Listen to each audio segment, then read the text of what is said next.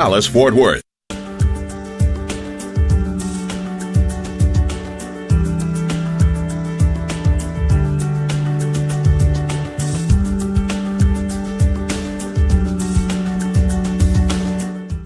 Teresa Tomeo, keeping you connected to your faith and your world.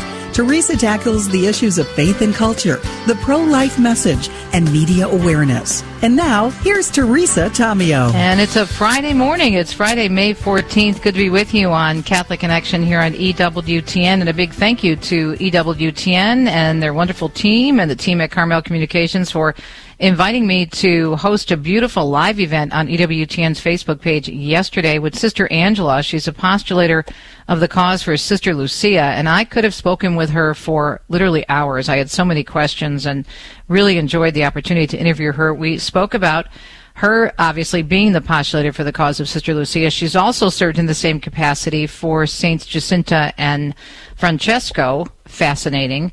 Her order the religious sisters in which she's involved with, I believe she's a formation director, is all about the message of Fatima. And wait, there's more. When she was a child, get this, how the God works and things come, you know, around full circle. She used to pray at the tombs of the seers as a child. Always loved the message of Fatima, and now she is the postulator for Sister Lucia, right? The oldest of the seers, who passed away in her 90s, the same year of John Paul II. And we also talked about the movie Fatima, which is in theaters now. Anyway, I was really honored. It was fantastic, and we're working on um, getting you on Catholic Connection very, very soon. And we'll talk about that a little bit with Doug when he joins us at 15 minutes past the hour. Doug Keck, our Chief Operating Officer and President, takes time out of his busy schedule every week to let you know ahead of time the inside word and give you an inside scoop on what's going on with all the great programming on the network online and all the great resources we have for you every single day. Okay, at the bottom of the hour, Fact Check Friday. We are going to talk about something near and dear to my heart. World Communications Day statements that come out every year. The theme comes out on January on the feast of St. Francis de Sales. January 23rd, and celebrated in May. I spoke about this on Monday on the uh, Sunrise Morning Show with Matt and Annie. And this year, I'll tell you what, this World Communications Day statement hit me right in the gut because it's exactly what I experienced so many times and describes one of the reasons why I left the secular media. There were many, but this one just drove me, uh, you know, to the edge, and that was the breaking point. Time after time after time, I would be given an assignment, and the news director, the promotions director, the EP, executive producer, the assignment editor would say, okay, here's the story we want you to do. Now go there and produce this story. Go to this scene, that scene. And, and my response was always, here's a concept. How about, as a reporter, you send me there and I see if this is actually the case before we assume that this is a story. How does that sound? Well, there was a constant argument back and forth. And actually, I wrote a piece for Catholic World Report on this, which is, uh, I don't know if it's up yet. It wasn't up yet this morning, but Carl Olson told me they're going to be posting it today.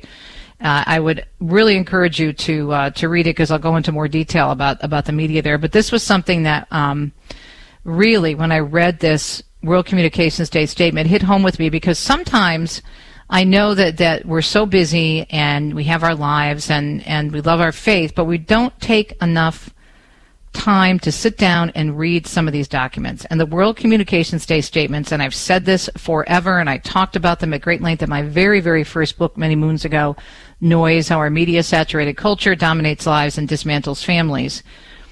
These World Communication Day nuggets, they're, they're nuggets, little nuggets that we can take in very quickly. They're not very long, these documents.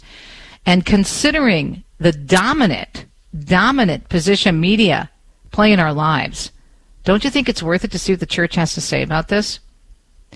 And these writings and teachings from the church are not something in some faraway la la land that don't apply pl- practically to our everyday lives as Catholics. It's just the opposite.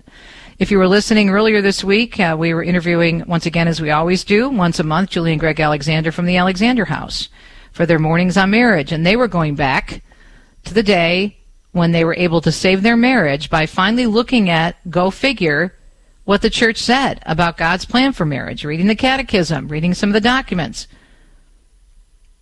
And when I started my way back to the Catholic Church and realized that there were the tre- these treasure troves of information about what I did, media, reporting, I was like, wow, I could have had a V8. Where have I been all these years?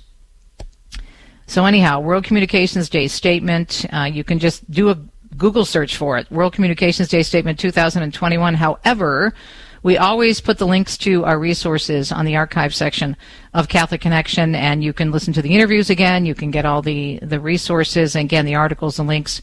Andrew does a great job of putting those up every single day. Normally, they're up there by noon. So, again, World Communications Day 2021. That'll be my Fact Check Friday. I'm going to share with you a very personal story something that happened to me and something that I detail in my very first book, Noise. It was really um, a heartbreaking situation and, and just really just said, okay, I, I just can't do this anymore. Basta. I got to do something else for a living. That was one of the things that happened to me that really kind of put me over the edge. We're going to continue our conversation on the importance of World Communications Day, the statements, and what it means to us as Catholics living in the real world with Bill Schmidt. He's been with us before. He's a multimedia consultant. He's an author. He's a podcaster and a blogger and very interested in what the church teaches on media.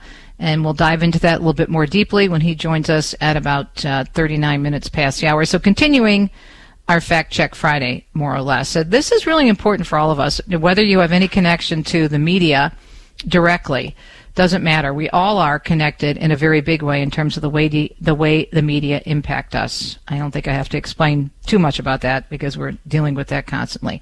All right, that's the program for a Friday. Do hope you're doing well on this beautiful Friday morning.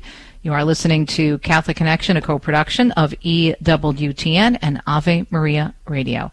Oh, and don't forget that interview that I did with Sister Angela is posted on EWTN's Facebook page now, and I also have it at my Facebook page as well. All right, let's check the news. It's six minutes past the hour. Well, Pope Francis urging Europeans today to reflect on what they treasure and whether they consider children to be the valuable gift they are. Speaking at the General State of the Birth Rate event in Rome today, the Holy Father saying there is a phrase from the Gospel that can help anyone, even those who do not believe, to guide their choices. He said, Jesus says, where your treasure is, there will your heart also be. He asks, where is our treasure? The treasure of our society? In children or in money? What draws us? Family or revenue? As Catholic News Agency explains, a live streamed event held in the Conciliazione Auditorium close to the Vatican, including presentations from company executives, journalists, actors, athletes, and Italian political leaders, reflecting on the problem of Italy's very low birth rate, so low that it's one of the absolute lowest in Europe. Meanwhile, the Pope has written the preface to a book exploring the theology of consecrated life. The book hits the stores today, and as Devin Watkins with Vatican News explains, the Holy Father saying the Church is at her most beautiful when she values the three stages of life the single, married, and consecrated. Like salt and yeast, Notes for a Theology of the Consecrated Life of the Church hits the bookshelves of the Vatican Publishing House on Friday and bears a preface by Pope Francis. The book was written by two Italian Franciscan priests who seek to take stock of the Church's teaching on a range of topics related to the consecrated life. In his preface for the new book, Pope Francis begins by laying out why the Church can be considered beautiful. The church is beautiful because she is loved by her bridegroom and Lord, he says, and the love of the bridegroom has made her fruitful, beautiful, and happy. Launching into the topic of consecrated life, the Pope points out that the Church has always been composed of three states of life, the single life, married life, and consecrated life. He adds that these are not three separate compartments in constant competition or even three islands in a vast ocean. The holy people of God discern well, he says, when within itself it can count three brothers or even three splendid creatures who support each other and give themselves to each other in order to help the other grow. Pope Francis goes on to note that throughout the Church's history, one or another of the three states of life has been held up as the best, offering a guaranteed path to holiness. In other news this morning, Hamas sending a heavy barrage of rockets deep into Israel and Israel returning the fire with more airstrikes, calling up 9,000 more reservists. The relentless escalation of hostilities comes as Egyptian negotiators intensify mediation efforts. Two people are trapped after a dam explosion in northeastern Oklahoma. Justin Alberty is a spokesperson for the Grand River Dam. He explains the situation the scene has been pretty dynamic. She might she might understand. So right now the priority is to is to get over to these to where these two men are located. The men were doing routine work on the Kerr Dam last night when the blast happened. Officials say a third worker also at the site but was able to escape. Crews working to free the two contractors who are trapped about 80 feet below the top of that dam. New York's Governor Andrew Cuomo commenting on harassment, and his comments on harassment are not sitting well with one of his accusers. Charlotte Bennett on Twitter saying Cuomo broke the law when he propositioned her. She adds the issue is about actions, not about her feelings. The response comes after Cuomo yesterday said making someone feel uncomfortable doesn't actually equal harassment, and that he doesn't think he said or did anything wrong. There's an ongoing investigation into multiple claims of sexual harassment against the Democratic governor. And although the Colonial Pipeline is back up and running, the impact of the restart won't be felt in many places, according to reporter Tom Llamas, well, for several days. Now, the Colonial Pipeline is servicing all of its markets. But President Biden warning will not feel the effects uh, at the pump immediately. This is not like flicking on a light switch.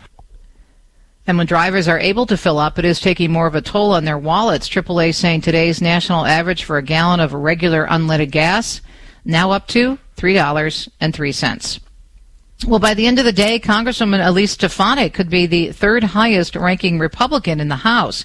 She's seeking the GOP conference chair seat that used to belong to Wyoming Congresswoman Liz Cheney before she was removed earlier this week after repeatedly seeking, speaking out against former President Donald Trump. Stefanik is facing a challenge for the position from Texas Congresswoman, uh, Congressman Chip Roy, who announced his candidacy yesterday. Stefanik saying earlier this week she has more than enough votes to win. The CDC says that fully vaccinated Americans, as Michael Kastner reports, do not have to wear masks indoors or outside, but that private businesses can still require them. The CDC gave a green light Thursday to people who are fully vaccinated after slowing relaxing its mask mandate since vaccines started rolling across the country in March. Private companies, including airlines, can continue to require masks due to the challenges of determining who is fully vaccinated. The TSA has already said its mask mandate for public transportation will remain in place until September. Florida's governor will pardon those who've been charged with violating COVID safety measures uh, we'll issue uh, pardons not only for Mike and Jillian, but for any Floridian uh, that may have uh, outstanding infractions for things like masks and social distancing. That's Governor Ron DeSantis announcing on Fox News he plans to meet with the clemency board in coming weeks to shield Floridians from what he called local government overreach. DeSantis saying matters related to health should be advisory and not result in criminal penalties. One of the nation's largest teachers union, as Rory O'Neill tells us, is calling for a return to normal in classrooms this fall. Full time, in person learning five days a week. That's the objective for the nation's second largest teachers union, the American Federation of Teachers. President Randi Weingarten said nothing should stand in the way of fully reopening public schools this fall and keeping them open. The NEA, the nation's largest teachers union, responded by saying it supports in-person instruction this fall, but wouldn't commit to five days a week just yet. And a group of Senate Republicans, including Florida's Marco Rubio, now saying it's time to end the government's $300 a week supplemental unemployment benefit. We had a pandemic. We didn't let people open up. You couldn't find a job even if you wanted to. So people had to live, and probably for an indeterminate period of time, and therefore we had this enhanced benefit. But now we have jobs available. The supplemental benefits are not scheduled to end until Labor Day. The Republicans' bill would end them in June. They say it's like the government is paying people not to look for work. Meanwhile, Tom Roberts wrapping up our newscast today at 13 minutes past the hour, explaining McDonald's is now raising hourly wages by 10% as the fast food chain is moving to hire 10,000 workers across the country. Entry level employees at company owned locations will make around 11 to $17 per hour, and shift managers can make up to $20 an hour. McDonald's says the move is a response to the challenging hiring environment as more people are reluctant to go back to work following the coronavirus pandemic. McDonald's expects the average wage for employees will be $15 per hour by 2024. It's Friday. It's Catholic Connection. Every Friday we check in with our Chief Operating Officer and President Doug Keck from EWTN, giving us an update on all the great programming. He is standing by. We'll be right back. Do you own popular index mutual funds or ETFs? If so, you're automatically own shares of companies that conflict with your moral beliefs. Ave Maria mutual funds are managed to conform to pro-life and pro-family values. Long-term investors can invest in the no-load Ave Maria mutual funds. The experienced professional portfolio managers make decisions based on investment fundamentals and pro-life values. You can learn more about Ave Maria Mutual Funds today at 866 Ave Maria or visit AveMariaFunds.com. This program brought to you in part by the nonprofit Angelicum Academy. This is Father Joseph Fessio. I have an important message for all you homeschooling families. You can get an outstanding and fully accredited Catholic college education and save $100,000. To learn how, go to angelicum.net. That's angelicum.net. Earn 75 college credits and an associate's degree in high school for just $3,500 a year. And earn your BA degree just one year later at age 19. Check this out at angelicum.net. Location, location, relocation. Studies show more than a third of college students transfer and half of those do it more than once. He reminds us of St. Augustine's quote, Our souls are restless until they rest in thee. At Ave Maria University, we challenge this group to visit us, stroll down our palm tree paths, spike a shot on our sand volleyball court, or partake in an outdoor devotion. There's a reason when students visit Ave Maria, they tend to stay. Ave Maria University, your relocation destination. Visit avemaria.edu. People ask how they can care for older family members who can't fully care for themselves. One answer is Visiting Angels, America's choice in senior home care. Visiting Angels assists adults nationwide with 600 locations to continue living at home and not have to move into a nursing home. Their caregivers provide assistance in hygiene, meals, and light housework. Services are provided up to 24 hours per day, and you can select your caregiver before service begins. More information, including franchise opportunities, is on the web at visitingangels.com. 16 minutes past the hour. So appreciate the time Doug Keck spends with us every week. He is our president and chief operating officer and gives us an update on all the great programming, giving you an idea of what's coming up so you can, you know, plan your day and see what you want to record or, or watch online or watch, you know, on live television, whatever you want to do. Doug, thank you for the opportunity to do that Facebook Live event with Sister Angela. She's fascinating.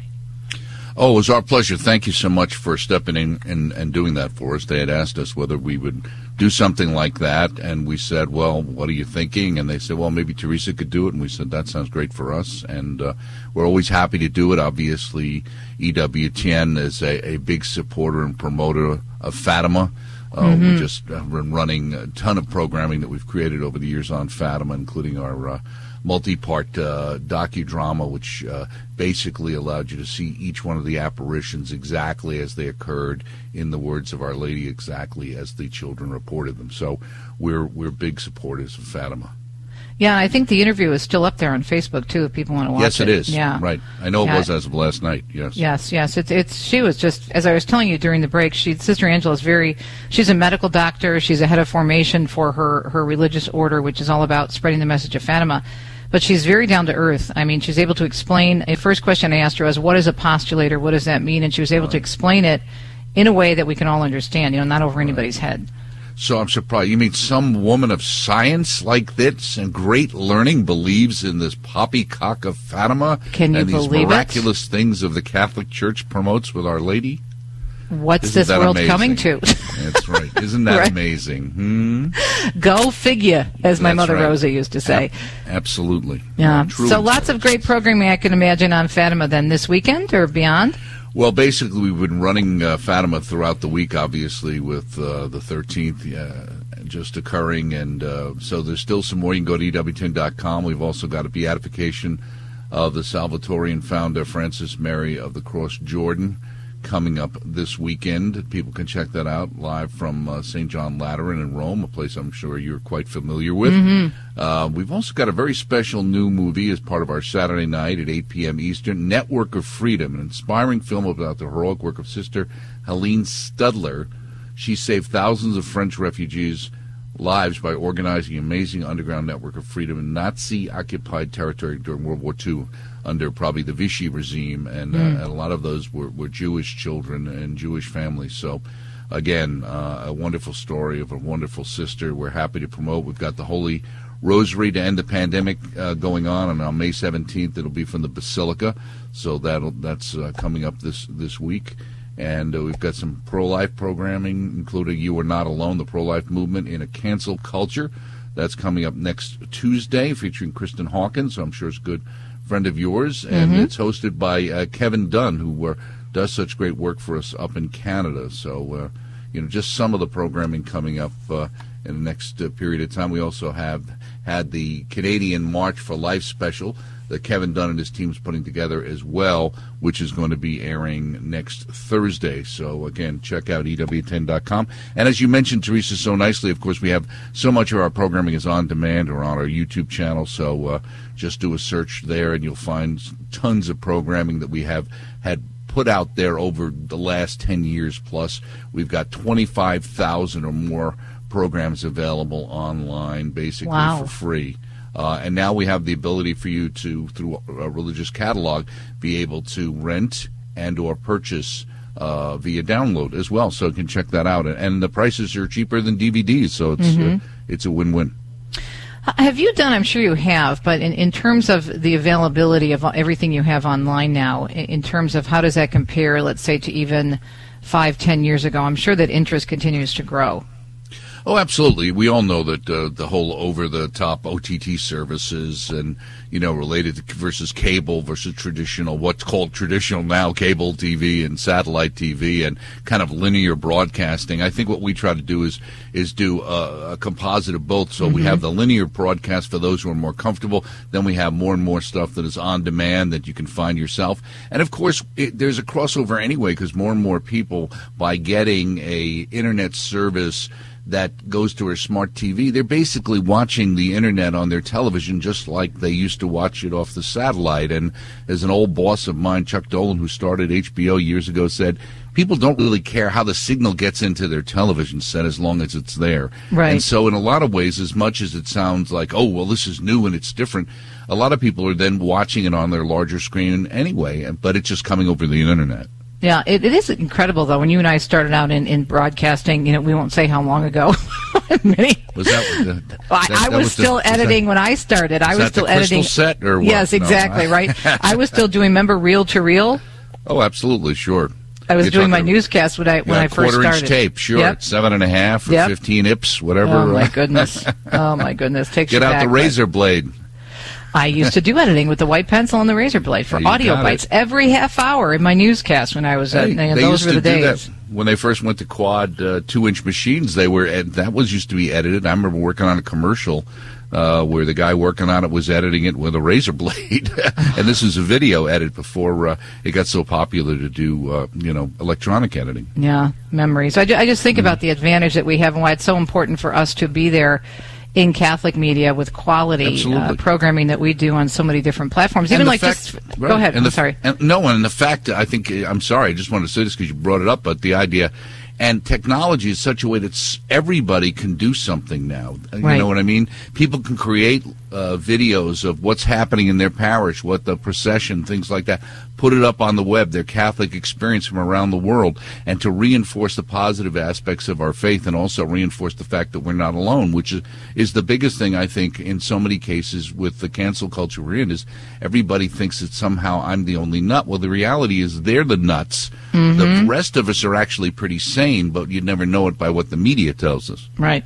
One of the points the uh, World Communications Day statement makes this year, which is which is so important to me, and I think it exemplifies what we're doing, is the idea Pope Francis says of really going to where things are, and that's what mm-hmm. you do so well at EWTN because, and we do both in radio and TV because, for example, for Fatima, you go to Fatima, you go to these places, and and you're connected to bureaus or, or other affiliates there that can help us take people right to the streets where it's at so they can encounter it.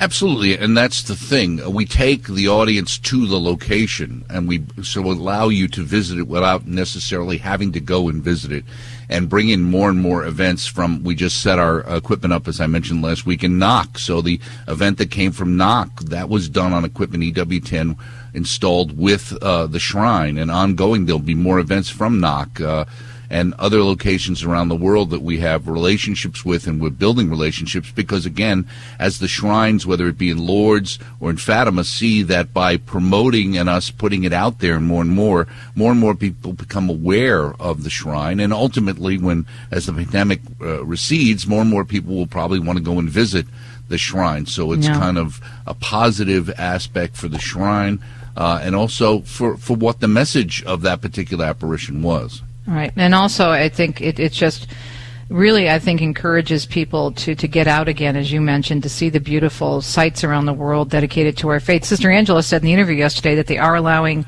just under 10,000 people there now, Doug, for the processions. They have a nightly, as you know, they have nightly Wow. processions with the Mhm. rosary, but normally they have 100,000 plus every night. So, A- but it's coming back slowly. Yeah. Right, and I, and I think what we're seeing positively is that as it opens up, the people show up, and the people are still there, and it's again this whole idea that uh, the the the faith is amazing. Obviously, the you know people who you think, well, they you know they're probably falling. No, people are back. They they love Our Lady.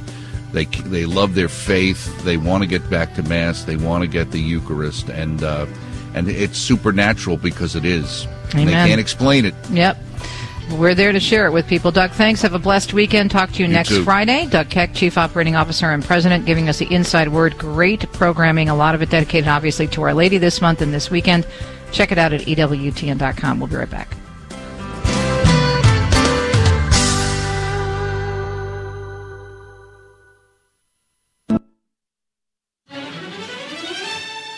Would you like to help with the pro life cause? Birth Choice Dallas, a pro life apostolate that serves the needs of women, men, and families in the Dallas area, is looking for a number of reliable and committed volunteer receptionists. As a receptionist, you could be the first sign of hope for a client experiencing an unplanned pregnancy. If you are interested in helping to build a culture of life, this is a great opportunity. Sign up for a May time slot by calling today at 214 631 2402.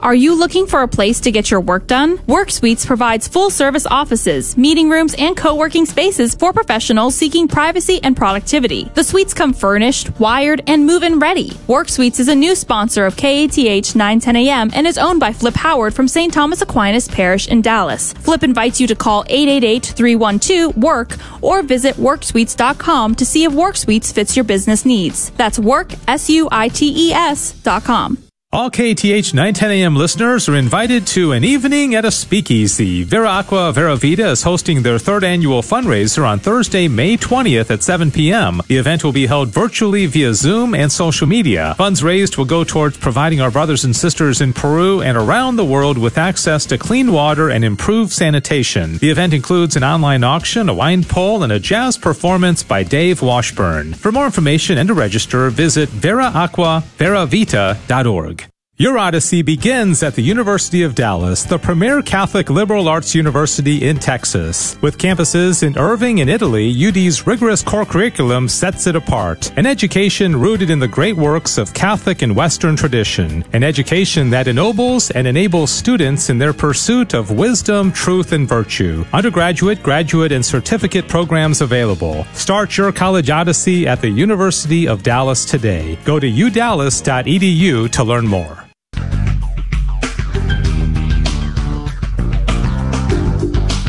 May 14th, 2021. May 16th is World Communications Day. Welcome back. Catholic Connection, of Friday morning. Teresa Tomeo with you.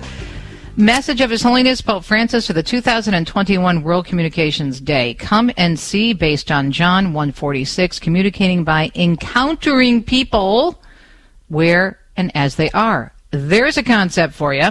All right. This is a beautiful statement. And again, I want to encourage you very strongly and lovingly if you have not gotten into the habit over the years of reading church documents, it's something really, really great to do because it shows us just how exciting and beautiful our faith is in even more detail, but also how these writings that come from Rome are for us, every single Catholic in our everyday lives, so we can be, as I say in my book, go beyond Sunday and be a 24 7 Catholic. All right, so just a little bit about this uh, World Communications Day statement and why it means so much to me. And then we'll continue the conversation with media consultant William Schmidt from Holy Cross College after the break. The Pope says, Dear brothers and sisters, the invitation to come and see, which was part of those first moving encounters of Jesus with the disciples, is also the method for all authentic human communication. In order to tell the truth of life that becomes history, it is necessary to move beyond the complacent attitude that we already know certain things. Instead, we need to go and see them for ourselves, to spend time with people, to listen to their stories, and to confront reality which always in some way surprises us. Now, just that paragraph alone, I could write six books on based on what I experienced in the secular media, especially toward the end of my news media career. It was very, very frustrating and, and just heartbreaking, actually, because I loved reporting. I still love reporting. I do it differently now for Catholic radio, but I'm still a reporter. When you are trying to tell a story and you want to do the best you can and go out there and see what's happening, and then when you have management consistently telling you, no, here's your story, we're going to send you out there and you're going to create the reality around what we say versus, okay, here's a situation we want you to investigate and then you tell us what's happening, which is the way it should go. But one of the experiences that really, um, that this document really brought back for me was a very, very upsetting experience that happened toward the end of my career in TV news. And it was around Christmas time and this is in the late 1990s. And I was sent to cover the annual press conference of the local chapter in Metro Detroit of Mothers Against Drunk Driving. And they do a very powerful campaign around the holidays called the Red Ribbon Campaign, where they encourage drivers to drive a red ribbon or tie a red ribbon or a bow somewhere on their car to send the message about the dangers of being intoxicated or impacted by drugs when you step behind the wheel. Now, normally those press conferences are held, let's say, at a police station, a sheriff's office, or maybe somewhere along a freeway, you know, connected to obviously the roads for a backdrop. But for whatever reason, this one this time was being held at a local mall, a very high end mall in suburban Detroit, a very nice location, which was already all decorated for Christmas. And so the station assumed, right, had a complacent attitude that they already knew what was going on. They didn't want it at a mall because they didn't want to give free advertising to a mall, as opposed to saying, well, find out why it's at the mall. This is kind of odd. So they insisted before I head out the doors, they were handing me the assignment that no, you must, you must, you must take it out of the mall. And I said, well, why don't we find out when I go to the press conference why they're having it there? There may be a good reason, and maybe that'll be a good part of the story. So the banter, you know, as we always do, went back and forth and it was uh, frustrating. But I got in the truck and we went to the location. Well, lo and behold, one of the reasons they were holding it at the mall had to do with one of those making a statement. He was a relatively new member of Mothers Against Drunk Driving. He had lost his daughter in a horrible drunk driving accident. Um, about, I think, uh, was it a couple months before the actual press conference? So the dates are eluding me, but I have great detail on this story in my very first book, Noise if you're interested in more information. And so the local sheriff gets up to speak, and I think there was a retailer that was donating some money to the cause, which may have been the reason they had it in the mall. I'm not particularly sure, but all I remember is when the father got up to speak, it was just really profound, and I said, aha, that's the reason for the mall, and that's why it's going to be an even more personal story, a more personal encounter with this family that was affected by drunk driving, by being able to do the story here. What happened was, a year earlier, his daughter, who was killed in a drunk driving accident, he was walking through the mall at Christmas time. They were holding hands. They were enjoying shopping for their Christmas gifts. They were looking at all the beautiful decorations. And he starts out his statement at this press conference. It was just a year ago that I was at this very mall with my daughter, beginning to celebrate the holiday season. Little did I know it will be one of the last experiences I would have with her. And then he went in to explain what happened to her. So after the press conference, I pulled him aside and did a one-on-one interview with him, and I asked him to take part in the live shot, and he said, "Absolutely, thank you so much," and he was very gracious. And so I called back to the station, and the people were still milling around after the press conference at this particular store. And I called back to the newsroom and told him, I said, look, I said, there's a really good reason for this location. I think it'll be very moving. I said I'd like to open out open up with the father's statement in the package, which is the insert that the reporter would toss to from the field, and then we'll talk a little bit more about you know the issue of uh, drunk driving and the concerns over the holidays.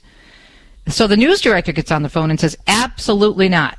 You are to take it out of the mall as we insisted, and you are to take him over to the original scene of the accident, and we want you to do your best to make him cry live on the air." Those were their exact words: "Make him cry on the air." Okay, so my Italian went a little bit through the roof, and I walked away from the press conference because I didn't want the people to hear me screaming at my news director, basically. I didn't scream. I just told him very firmly, I said, I'm sorry. Uh, that's extremely sensational. That's unfair. That's cruel. And I'm not going to do it. I said, this is a powerful story. And not to mention the fact that we really didn't have a lot of time because it was already like 1030 to get over and to set up and to feedback, you know, the, all the information for noon. But I said the main reason I want to be here is because this does tell a beautiful story.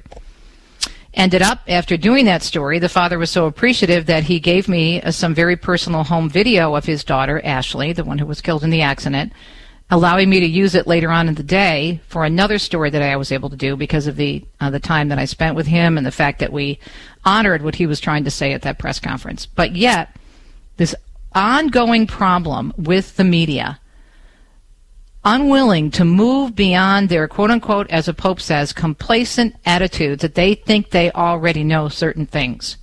They do this time and time again. And this isn't just now, post COVID, with a lot of reporters stuck at home, and some of it is, is they can't go to the scenes or whatever they're being told they can't.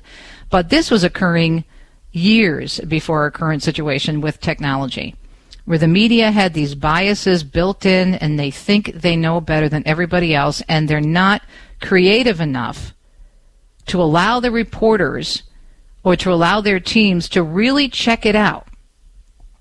Hitting the streets, that's paragraph number two that the Pope talks about here.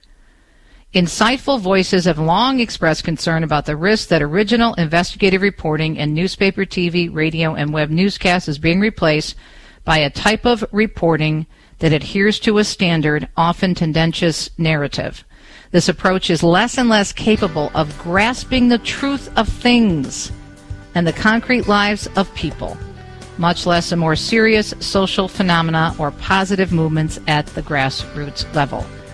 Personal experience, personal encounter in everyday life, and especially hitting the streets with evangelization and our faith. More on this coming up, continuing our Fact Check Friday on a Friday, 36 minutes past the hour.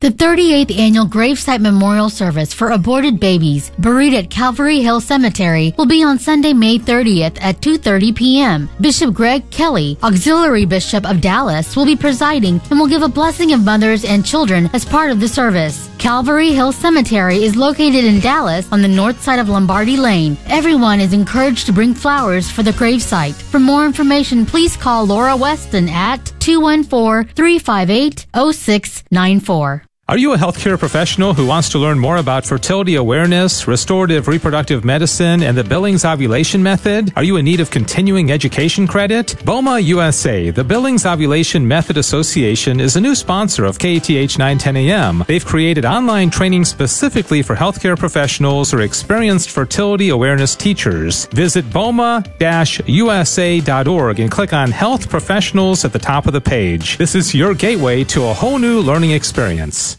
Discover intimacy in your marriage during a three day retreat at Mary Immaculate Catholic Church in Farmers Branch this June 11th, 12th, and 13th. Dan and Stephanie Burke delve into the roles of a husband and wife in the unity of marriage. This retreat is for married couples seeking to encounter God and to grow closer to each other as one. Join them for a powerful weekend to discover the values and strengths of the beautiful sacrament of your marriage. Register today by visiting spiritualdirection.com slash events. Hello, Catholic Life Insurance is a family focused company that offers life insurance and retirement benefit plans. We are proud to support the mission of Catholic Radio on KATH 910 AM. To learn more about Catholic Life Insurance, you can contact Larry Linson or David Walker in our Dallas office at 972 484 3000. Again, 972 484 3000. We look forward to hearing from you.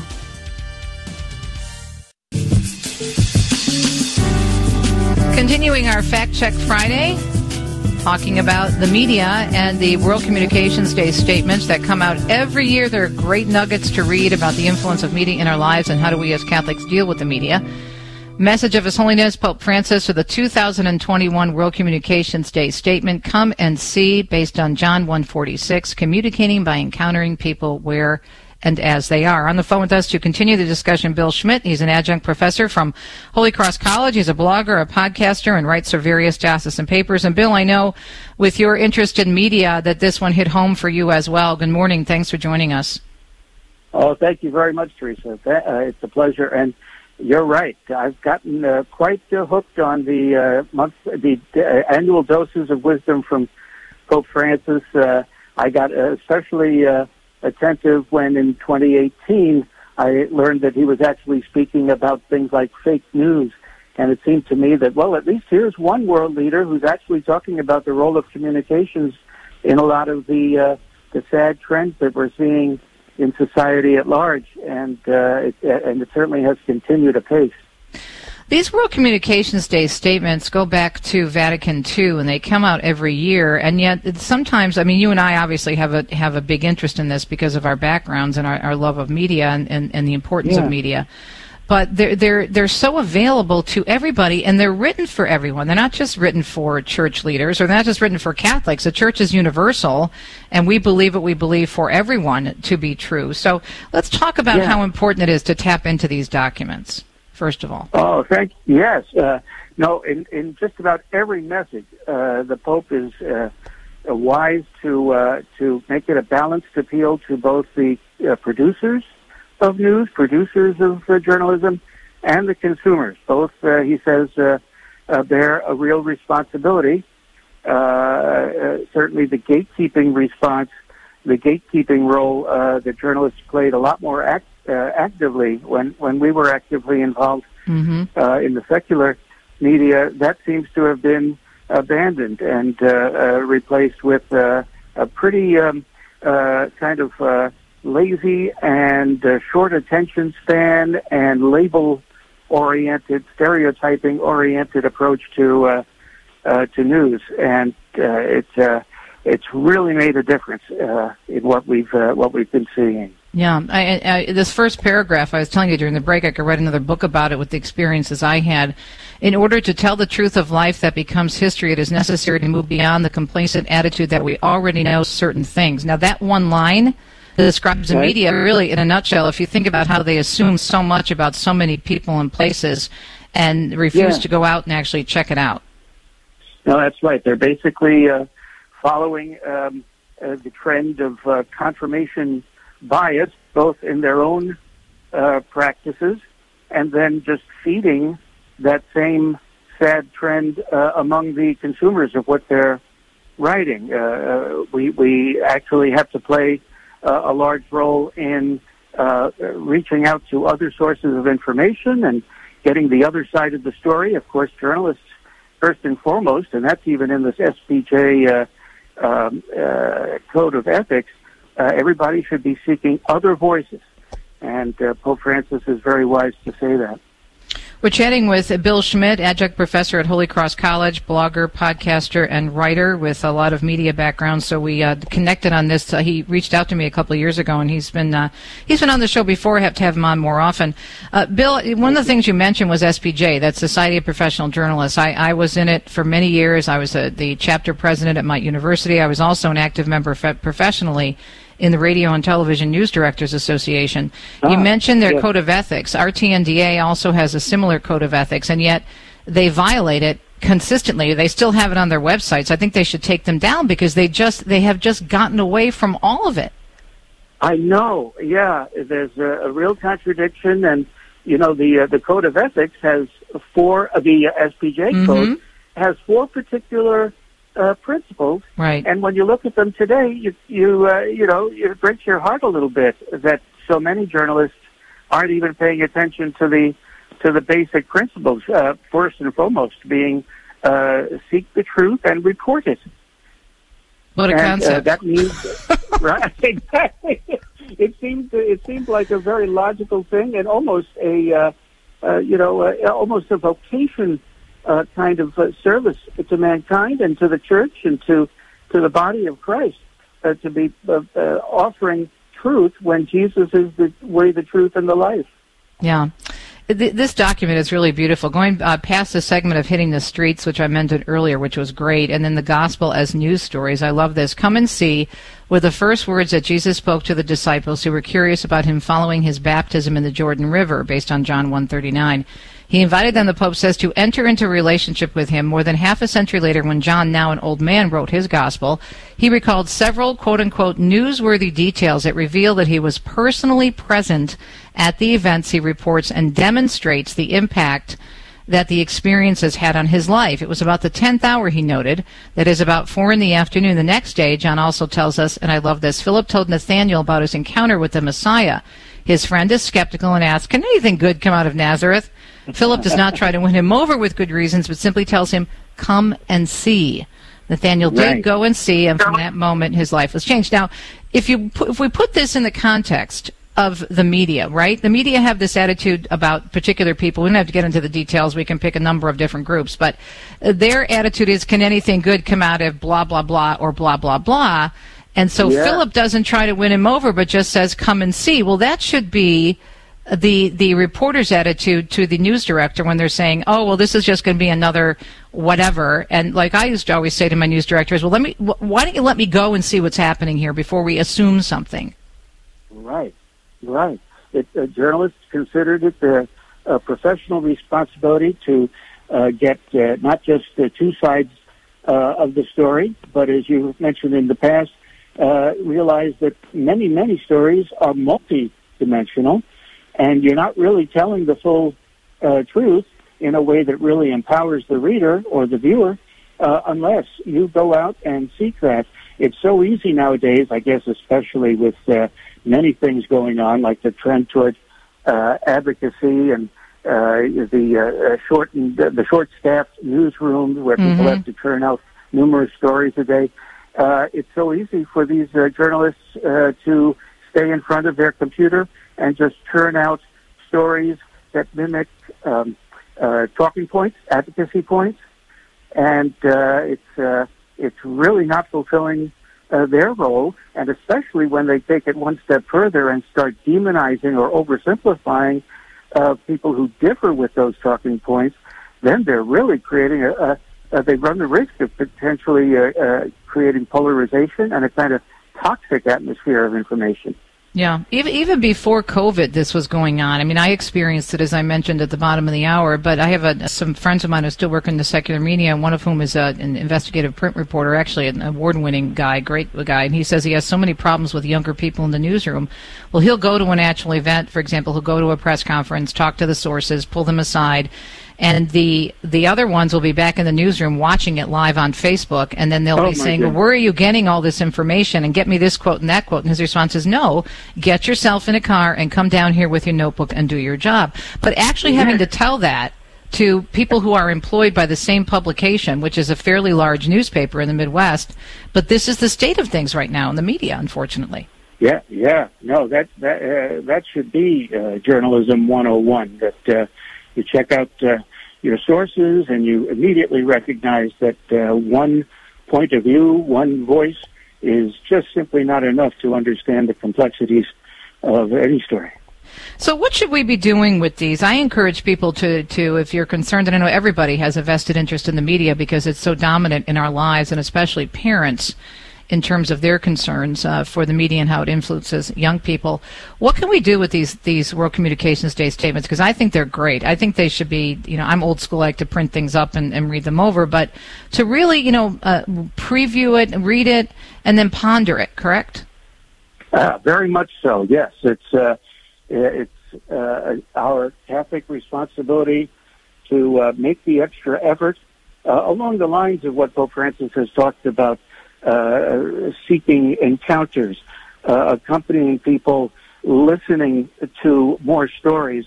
Uh, we we yeah, we have to go way beyond uh, the uh, the comfortable nature of social media, where our communities are not really inclusive communities; they're exclusive communities, where the algorithms just try to feed us with what we expect, and then to get us enraged, so that we get engaged and uh, you know spend more time on uh, the social media platform. But we should be spending more time caring about our fellow human beings and also caring about the truth, because only then can we have conversations that really solve problems. Yeah. Yeah. And I just think these documents are so helpful to us, and, and I don't think enough of them take advantage of these, of, enough of us take advantage of the documents to really read and see what the church has to say. I, I think that uh, the problem there is that uh, when these more specialized or, you know, non-encyclical level documents come out, so many uh, uh, uh, secular journalists and even Catholic journalists tend to think that uh, you know a, a, a message about communications is a bit esoteric, and the general audience is not going to care about it. But it's absolutely wrong, as, as you say. People have been losing trust in journalism. They're dying to get more information and uh, a sense of fair information, and uh, this is the way to do it to uh, to spread uh, Pope Francis's good advice about such things. Yeah, and, and, some of the other documents from Benedict and from John Paul II. Uh, there was one of my favorites. I think it was was it the 1994 uh, World Communications Day statement that John Paul II wrote about um, the media, the risk and a richness. I don't know if that's the correct date, but then that one was one of my favorites. I know that's the title of it because it's one of my favorites. Uh, a risk and a richness, where he goes into the risk that faces us, but the richness that we have in, in having all of this at our fingertips. But in terms of in, encouraging, uh, you know, more parental involvement in and family involvement in discerning the media, encouraging producers and and different people in the media at different levels to work with the community. I mean, it's just a, a brilliant summary, and it's very practical. I mean, this isn't something, as you said, that's so esoteric and over our heads and doesn't mean anything. And I think we forget sometimes that that Jesus, you know, the, the founder of the church on the rock St. Peter, gave us, you know, the church to help us guide us in everyday things. Yes, yes. Yep, it's not esoteric. It's really at the center of our uh, informing our consciences and becoming involved in a, a meaningful way with the uh, with the uh, uh, what the public square uh, and and with civic life. Uh, the Lord certainly wants us to bring our faith uh, to uh, every aspect of of life, and uh, to the degree that we kind of just uh, you know uh, slothfully uh, uh, go along with uh, what uh, what the uh, uh, talking points and advocates are spreading, uh, it's uh, it's a sad waste of time. It's also a sad waste of the internet because even if right. we can't uh, if we can't uh, make a first person in person contact with the rest of the world or with people on the margins in various ways, at least we should uh, proactively use the internet to find out other sides of the story. The journalists should be doing that for us to a large degree, but it also pays for us to say, gee, that sounds a little bit odd, or mm-hmm. hey, there must be a better way to bring Catholic values into this uh, story. Right now, it seems kind of toxic. What can I do to find out more and maybe spread conversations that uh, offer these these other more hopeful sides sides of the story. Yep. When in doubt, check it out. We used to believe in that in, in the press. exactly. Bill, great discussion. Thank you so much. Where do we find you online? Oh, well, I'm at uh, onword.net. That's O-N-W-O-R-D. I'm blogging about Catholic values in media and uh, also trying to uh, uh, blog and podcast on, on, on such matters. So uh, please uh, just Google me. All right, Bill, thanks so much. Bill Schmitt, adjunct professor also at Holy Cross College, is your HURA blogger and podcaster, discussing with yours truly the 2021 World Communications Day statement, and it's available. You can just do a Google search, very easy.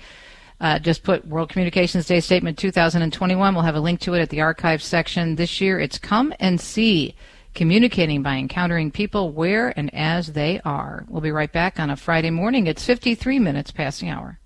Nestled under the warm Florida sun is a university whose name indicates a vocational call. Ave Maria, Latin for Hail Mary, recalls the angel Gabriel's announcement to Mary of her future vocation, becoming the Mother of God. Enriched by God's grace, Mary freely assents to this call. This is the model for all students. Come to Ave Maria University, where you'll be empowered to clearly see your vocational call, whatever that call might be. Ave Maria University, your vocation location. Visit avemaria.edu. We are the pro-life generation, passionate about building the culture of life in our healthcare and in our nation. But not all healthcare options are equally pro-life, and some provide morally objectionable procedures. CMF Curo is different. CMF Curo is a pro-life Catholic healthcare ministry providing a pathway for its members to build the culture of life in their healthcare choices, not destroy it. Learn more about CMF Curo at mycatholichealthcare.com. That's mycatholichealthcare.com. People ask how they can care for older family members who can't fully care for themselves. One answer is Visiting Angels, America's choice in senior home care. Visiting Angels assists adults nationwide with 600 locations to continue living at home and not have to move into a nursing home. Their caregivers provide assistance in hygiene, meals, and light housework. Services are provided up to 24 hours per day and you can select your caregiver before service begins. More information, including franchise opportunities, is on the web at visitingangels.com. This program is brought to you in part by Charity Mobile, a proud partner of Ave Maria Radio for over 10 years. Charity Mobile is the pro-life cell phone company and has sent nearly $2 million to thousands of pro-life charities. 4G LTE coverage is available nationwide and 5% of your monthly plan cost goes to your favorite pro-life charity. A video introduction is available at CharityMobile.com. Charity Mobile. Everyday living. Effortless giving. CharityMobile.com.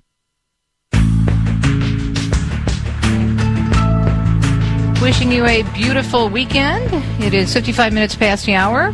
Don't forget to tune in continuously to EWTN and Ave Maria Radio, AveMariaRadio.net and EWTN.com, bringing you 24 7. Great Catholic radio programming. Coming up on Monday, speaking of great programming, we have Bishop Hying from Madison has a beautiful new book out from Ignatius Press, and it's entitled Love Never Fails. I'm also looking forward to chatting with my friend Steve Ray picking up really on where we left off today in terms of media assuming things and bias. Well, it's happening with what's going on in the Middle East, and Steve will give us an update. We'll talk to you on Monday. Ciao, ciao.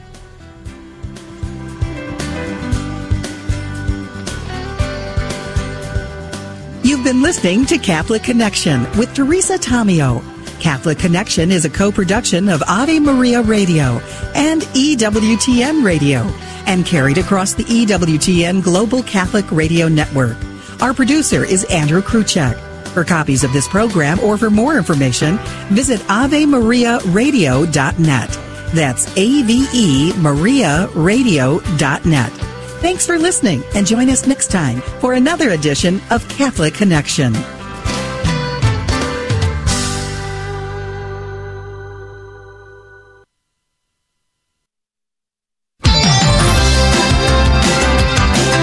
faith, hope, charity. This is the Guadalupe Radio Network, radio for your soul.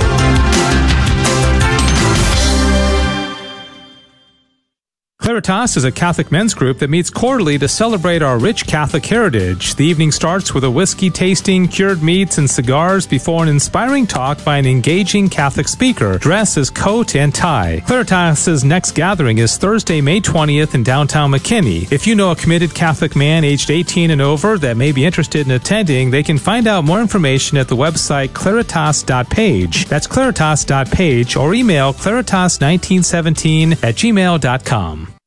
Little Angels Catholic Store in Coppell offers a range of religious books, gifts, icons, and accessories for the spring season and is a proud sponsor of KATH 910 AM. They're located at 600 East Sandy Lake Road in Coppell, right down the street from St. Anne Parish. They are open Monday through Saturday from 9 a.m. to 7 p.m. For more information, you can reach them by calling 972 304 5200 or by visiting them online at littleangelscatholicstore.com.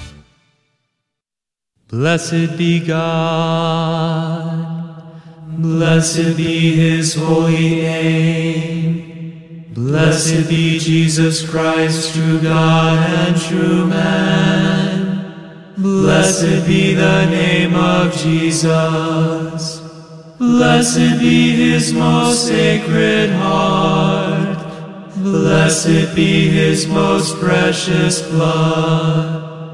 Blessed be Jesus in the most holy sacrament of the altar. Blessed be the Holy Spirit, the Paraclete. Blessed be the great Mother of God, Mary most holy. Blessed be her holy and immaculate conception.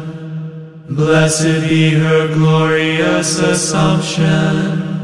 Blessed be the name of Mary, Virgin and Mother. Blessed be Saint Joseph, her most chaste spouse. Blessed be God in his angels and in his saints. Amen.